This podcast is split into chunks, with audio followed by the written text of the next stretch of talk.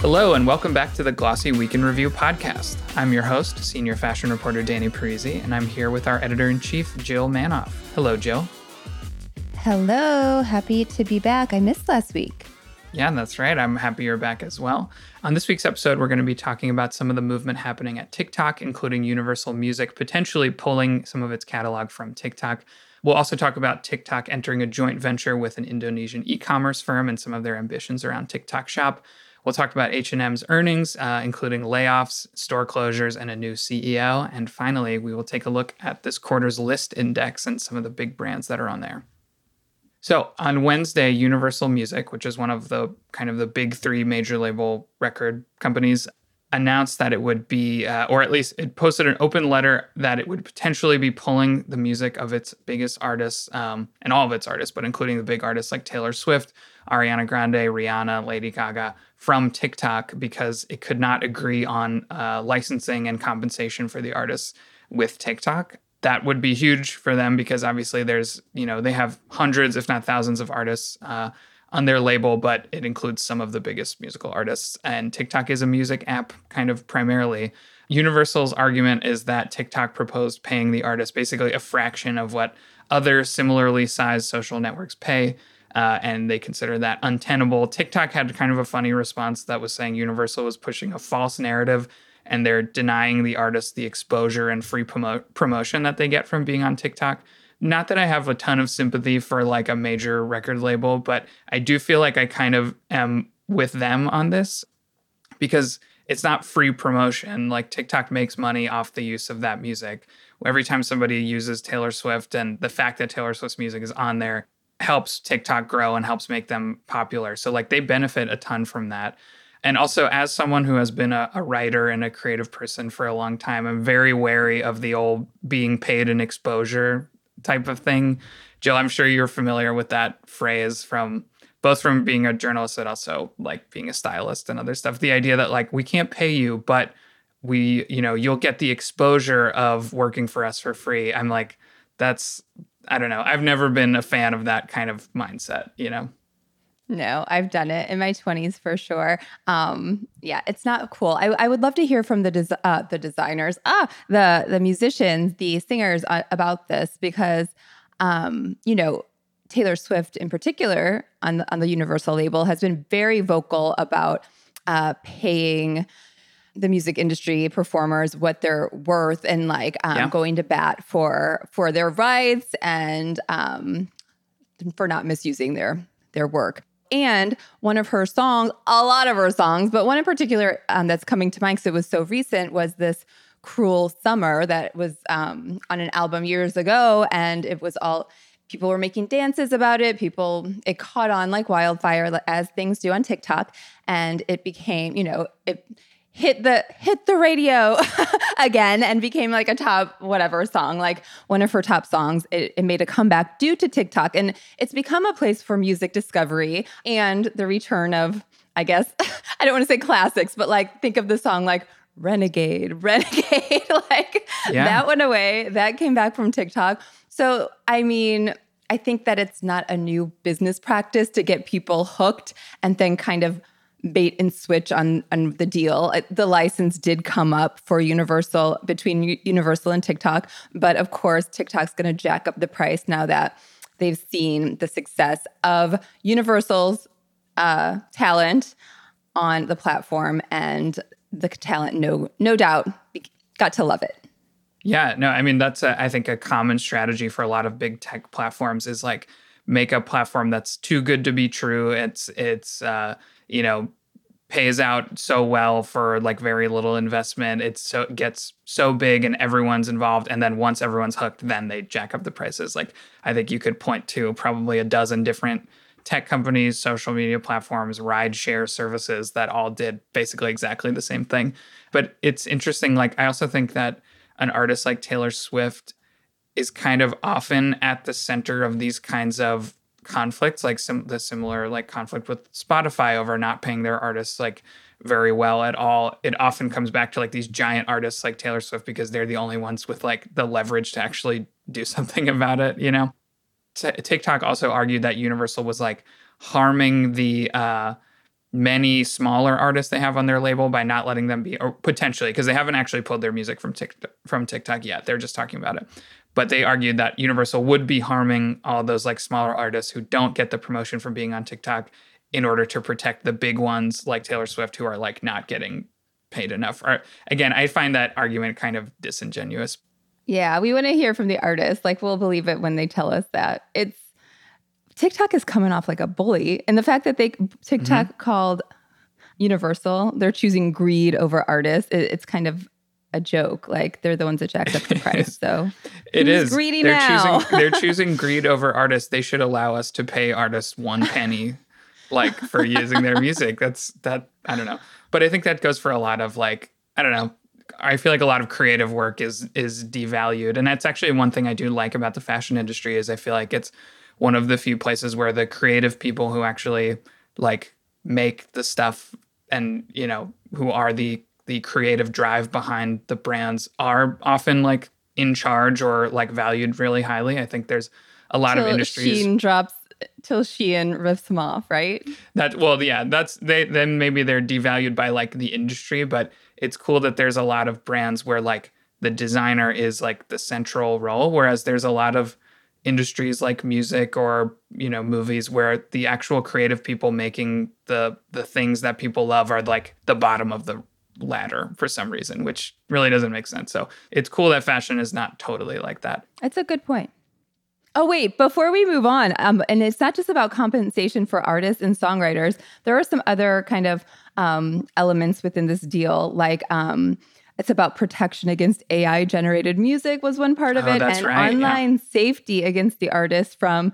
I don't know in what way um, TikTok is kind of guarding against this for like Taylor Swift, but like against hate speech, bigotry, bullying, harassment. Um, so I don't know. I don't know in what way. That's probably a. I don't know. I don't want to assume it's a lesser large deal, smaller deal. Yeah. but maybe. Yeah. I'm I'm sure that's a big deal too. I mean, I know AI and protection from AI, like copying of a person's voice or likeness, was a big component of the um, actors' strike from last year. Uh, so I think a lot of the companies are very they, the big corporations involved with this stuff are very eager to like test out all that stuff and can we have you know Bradley Cooper's face without actually having to pay Bradley Cooper for it? Like they would love that, and so I, I'm sure something similar is happening in music too. Um, and that's why a lot of the artists are, you know, fighting against that. So I'm, yeah, I'm sure that's a big element of it as well. One other bit of TikTok news we should talk about is that last week they spent over $800 million to enter a joint partnership with GoTo, which is the biggest e commerce company in Indonesia. The structure of the deal is a little bit funny, but it's like basically they both bought into a joint uh, partnership, like a, a joint venture, that's the term, that would jointly operate TikTok Shop in Indonesia, which, by the way, is a gigantic market. It's like 280 million people. It's like close to the size of the US. Um, so TikTok is definitely putting a lot of investment into TikTok Shop. We've talked a lot about their their e-commerce investment over the last year, and South Asia and specifically Indonesia. That's a big market for them. So I wonder if we will see TikTok do similar kind of like joint ventures in other parts of the world, like maybe areas where they don't already have a big presence and there's another big e-commerce player already there and they can just work with them rather than try to like muscle in I don't know. Yeah, I think it's a shortcut to some of the entry into the market um, and getting things right. There was um, some mention of like working with merchants and logistics and payment partners, um, all the things that this Indonesian um, company already has in place. So, of course, TikTok now has a controlling stake. And one of the parts of the elements of the deal is that um, they'll agree to invest 1.5 billion in this over time. Well, of course, it's their own company, basically. Um, but it's interesting because at the same day, I think this came out a couple of days ago, but then today, there was this story that came out in um, the New York Times, and it was basically questioning like, is TikTok over? And I don't think it's over, but I'm with the writer where she called it um uh, oh, elements of it or the whole thing. Anyway, she she used the word junkyard, but also called it like um what did she say? Death by affiliate links. And what my I'm I've been saying this. It's like um, I've almost like soured on the whole TikTok experience because everybody is trying to sell you something, and it's just not fun. The minute I see like I look at the bottom, and if there's an uh, opportunity to shop, I just scroll right past it. I'm like, this is cheesy. I I don't want to watch somebody selling me stuff. Um, so I mean, there's a danger here, t- um, and people kind of wanting more. I just feel like it's become boring now that the uh, the um, algorithm knows you well. I I don't know. There's less discovery i think as the algorithm i don't know i don't know the science of it all but um to me i'm just like unsatisfied what do you yeah. think no, I mean I totally agree, and it's kind of like we were just saying, where you you get everybody hooked on this platform, and once everyone's totally locked in, then you like monetize the shit out of it, basically. It, yes. And you know, and even if it drives people away, it's like you get this giant payout. So there's a, a term uh, enshittification, uh, which is coined by Cory Doctorow. It's basically exactly what we were saying, where a platform or a product starts out really good, you get everybody using it, and then it gets worse and the pursuit of more money. Like and you can see i think a good example is like google search. It sucks to search for stuff on google now. It's like they changed all the there used to be at the top under the search bar would be like news images like whatever. And now that's like shuffled off to the side so that there's more just like sponsored search terms and stuff. The first five results are sponsored. Like it's just it becomes unusable but yes. that's like kind of how a lot of that stuff goes. And it's I, there's a lot of um, it reflects a lot of what we talk about on the fashion side where it's not necessarily it is greed because they want to grow they want to scale um, they want to be a mega company and make more money. But um, you know we talk about I just talked to that this bag brand Metier, and she was very she talked a lot about like we want to grow, we want to be a major luxury label, but you know what happens? You lose the DNA. You use um, what did she call it? The secret sauce as you grow, and I I don't mm-hmm. want that to happen. So um, it was less of it is a little greedy. You want to get bigger. You want to make more money. I think so. Yeah. Yeah. I mean, yeah, well, I'll I'll stop it there because we could talk about this topic for forever, but we should move on. Let's talk about H and M. So on Thursday, the company had their earnings, and there was kind of a surprise announcement, which is Helena Helmersson, who has been the CEO uh, of H and M Group for four years. She's I think she's been at, with the company for longer than that, but she's been CEO for four years. Um, very abruptly stepped down at the beginning of their earnings call. She just said it's been a really intense time, and she needs to go do something else. So she is stepping down uh, immediately. And um, they had her replacement lined up already. His name's Daniel Ervér. Um, he was formerly head of H&M the brand, which we should clarify. H&M the group and H&M the brand are different. I think they own a couple other brands, COS and what's the other one? And other stories. And or, other stories. And yeah, and I think other stories. And I think the other ones, um, like Weekday and Arket, are more so under the H&M brand. But yeah, they've got various yeah. brands under the group. Yes. So Daniel Ervér was the head of H&M brand, and now he's going to be CEO of the whole group. It really seems like a, a kind of a tough time for them. Like their their sales were not so great over the holidays, um, which is like a really crucial period. Um, they they laid off I think like 600 people in Spain um, last week I think and closed a quarter of their Spanish stores. It feels like yeah they're just like a lot of companies in the industry right now. There's a lot of layoffs happening, a lot of cost cutting, um, and a lot of kind of apologetic uh, apologetic earnings calls where they're like we're working on it and it's all going to be fine. Yeah, agree. I think that you know it's hard because they're in this fast fashion world that's become so competitive, mainly because of Shein. Um, Shein, yeah. So, and their prices are closer to Shein than Zara, and both Zara and Shein are thriving. So, um, a lot of competition there. And also how they spin it and it is true they did set this plan in 2022 where they wanted to focus on profitability rather than sales volumes volumes and like all of these cuts are intentional to um, do layoffs. There were have been like 15, 1,500, I think, since this uh, plan launched, and also to close stores, assuming underperforming stores. But since 2019, they went from 5,000 to now um, under 4,400. So they're cutting a lot, and they have big goals to achieve 10% profit margin. And uh, these analysts are saying, like, good luck, because based on their goal, they have to have 8% revenue growth every year between now and 2030. And where they are now, like, that seems really far fetched. Yeah, it's also funny to make your strategy be that, like, nothing bad is going to happen and there will be no bumps in the road. There's like, yes. it's like if the strategy only works if everything goes perfect for the next like five years in a row. I think that's not a great way to like plan long term. Apparently, they had a sales increase in 2023. Their earnings that they just released uh, yesterday, this week, was um, were for the fourth quarter and all of 2023. So 2023, a boost. It was fine. But then where they really slumped was um, the hot holiday sales period, December and January. They saw a 4% decrease. Decrease. Uh, wait, is it in growth? I think a decrease. Oh, yes, it dropped year over year, 4% sales growth in uh, December and January. So, I mean, that's tough. And yes, the CEO, she doesn't have the energy to deal with it anymore. Yeah. So it's interesting. Like that's the word. I don't have the energy. It's very demanding. Um, okay. So we'll see how Daniel does. He's been with yeah. the company for 18 years. That I think that he said, uh, I basically it's too early to give my plan and we'll see what he does. Interesting strategy. To just say, you'll see what I'm going to do. We'll, we'll find out together. I think it's something that's interesting is we've talked a lot about how you know luxury brands saw a lot of slowdown and at the end of last year and people are spending less on stuff. You'd think that like a, a brand like H&M would be benefiting from that because people are looking for cheaper stuff. And like you said, I think part of it is that Shein kind of undercuts them because if you really don't care about quality and you just want the cheapest possible thing, you'll just go to Shein because it's like a dollar uh, for a dress or something. I think the other thing is because H&M and like fast fashion in general is not made to last. Like, yeah, even though it's cheap, you have to like buy it all the time. You know, totally. it, you buy something and wear it a few times.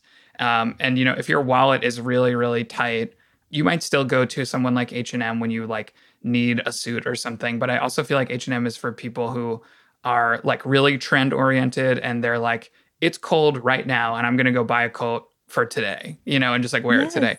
They said something in their earnings report about how uh, an unexpectedly warm autumn cut into their sales, which I think is funny because I think brands that are more like, I don't know, quality and like higher price point, people don't like if it's cold in one month, you don't instantly see people buying less coats because usually people aren't buying like stuff to wear that day or that week. They're buying like sort of seasonally.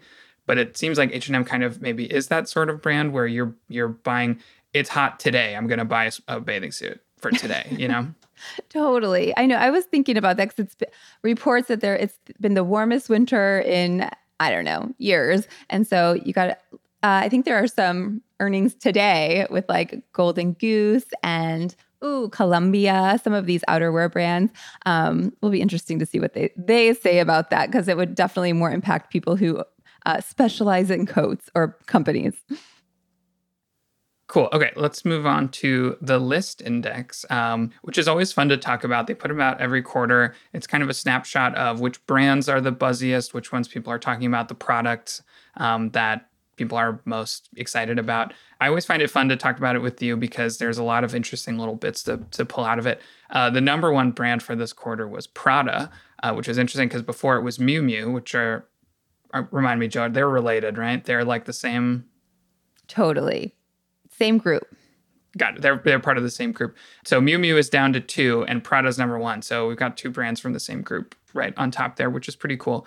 Prada's online searches grew, I think, 41% since the last index. Um, but they've gotten, I mean, there's a lot of exciting stuff happening at Prada. Um, Miuccia Prada and Raf Simons were both nominated for Designer of the Year. They were one of the few luxury brands, I think, whose revenue was up all through 2023, up to the end, um, right when a lot of other brands were seeing a little bit of a slowdown. I think their sales were up 12% last year, um, which is pretty good. So, yeah, it feels like they're in a really good spot before we go through the rest of it, any thoughts you have on Prada and their kind of rising up the ranks? No, it's no it's no surprise to me. It's definitely been buzzy. And this list kind of accounts for a lot of things social buzz, search. So, whether or not people are buying it, they're looking for it, they want to see how mm-hmm. much it costs, all the things.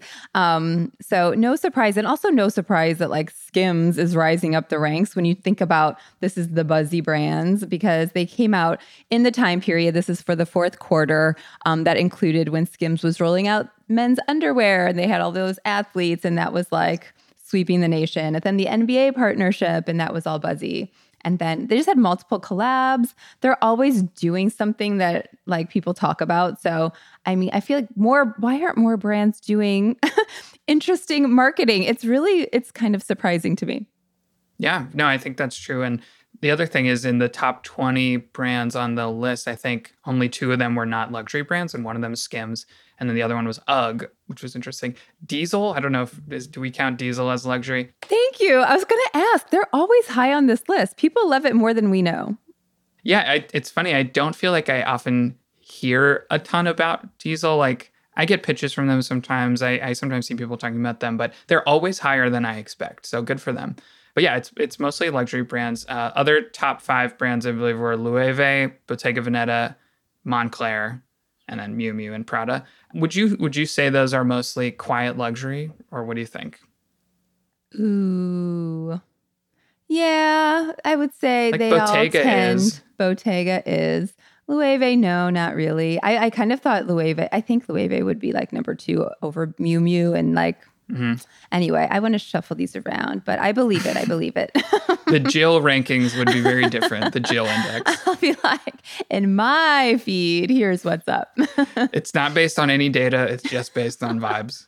Um, the other interesting thing is um, the Row, uh, the the Margaux bag was the is, I think that's how you say it was the number one product uh, from the Lyst index, but the Row, the brand was only 18 on the top 20, which is still pretty high and it's higher than they've been. So they definitely like are growing. Um, but it's sometimes funny who gets that top spot in terms of product because I think it was a couple quarters ago, it was the Uniqlo shoulder bag. Even though Uniqlo, I don't think was like near the top in terms of like brand, it's sometimes just a one product kind of goes viral. The Row, I think, is not quite that because people love the Row and people go crazy for their whole collection. But it does feel like that bag is outperforming a little bit in, in terms of like the public mind, you know, yeah. around that brand. Yeah, they're do- somebody a company that's done something like totally opposite of Skims, where they're not loud and very loud at all across social channels, uh, very quiet, quiet luxury. And um, I don't know, I get their emails, they come out with like a playlist, um, but they've just really fueled this cult following that they have. And um, yeah, this Margaux bag is called like the new Birkin. All the celebs are carrying it, and it's not cheap. It goes for like depending on the size, depending on the material, thirty five hundred to six thousand dollars, and it's hard to get. So it's selling like hotcakes. When I talked to um, Gab Waller, who is um, a luxury sourcer, people come to her to find things that they're looking for, and they pay a premium of like two hundred dollars. Um, she called this bag out as the most um, in demand item that she was looking for, that people were coming mm-hmm. to her for. So, yeah, it's sweeping the nation. And like you yeah. said, yeah, some of these hot items are by brands that are not even on the list of um, the top 20 brand list. So, mm-hmm. um, Victoria Beckham has this great belt that's number two, but there was talk that she's moving up the ring. So maybe she'll be on the list next quarter. We'll see. I was going to say the Margaux bag. I haven't really looked into this, so this is totally shooting from the hip, but I bet there's a, a very hot resale market for that bag for the reasons you said that it's it's expensive and it's hard to get uh, and it's buzzy. So, and those are like three things that almost always make something like a really big item on the resale market. So I'm gonna, I might after we record, I might dig around and see how much it's going for on like Fashionphile or places like that. No doubt. To tie together our conversation, interesting to see the COS a coat by H&M, um, H&M mm-hmm. brand COS as number 7 as a hot item on the list. Um, it's a dupe, power of TikTok. Everybody talks about it as a Saint Laurent dupe. Um, so mm-hmm. anyway, I, I'm like, how did I miss this? I want that coat, but yeah, now it's sold out. Womp. Yeah. Well, and speaking of, it's not quite a dupe exactly, but another interesting thing I saw was the Adidas Country OG sneaker was on the list as well. And it's very similar to the Samba. It's got a very similar like design. It's a little bit chunkier. It's shaped a little different. Um, but it's interesting that the Samba was like so popular and so such a, a big hit for Adidas.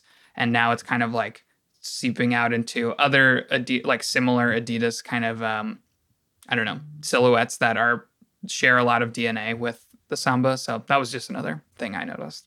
Yeah, I haven't even heard anything about this sneaker at all. I must be in the wrong circles. Have you been creeping it? Are you interested? Uh, a little bit, but like I didn't, I was not expecting it to be on the list or at a high ranking. So I also was kind of surprised by that. But it's a cool shoe. I mean, I really like Sambas. I haven't owned one since I was like on the soccer team when I was like 14. Um, but they are really nice shoes, and Adidas is cool. Okay, any other thoughts on the Lyst index before we wrap up? No, I wonder if there's a list should do an index with uh, that kind of expands to include lifestyle products because I think number one would be a Stanley thermos. anyway, True. there are other items that were so so hot in Q4. Um, but anyway, that's all I have to say about that. Got it.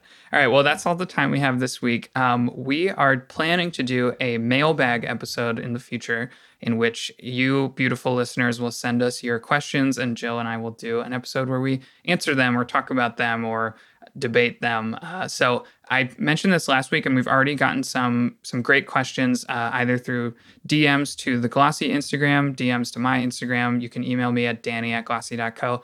Um, but since last time we recorded, I have set up a voicemail box for the podcast as well, and we would love if you could call in and record your question. Um, and we will play your question live on the podcast and then we'll answer it that way. I think that would be very fun. So get your pencils out, write this down. The number is 929 688 2750. Gonna say it again 929 688 2750. When you call that number, it should go straight to a voicemail. Just leave your your question there for us, and um, at some point we will when we've got a good amount of them, we will do an episode just answering your questions, maybe in the next couple weeks. Um, also, if you are someone who already DM'd or emailed me, if you want to call and just redo your question to the voice line, um, that would be cool too. It's so retro, Danny. Get out your pencils, call my voicemail. yeah, so retro. What is what even is a pencil anymore? but yeah, so that's that. I'm really hoping we can do this in the next couple of weeks. We've already gotten a bunch of good questions, so keep them coming.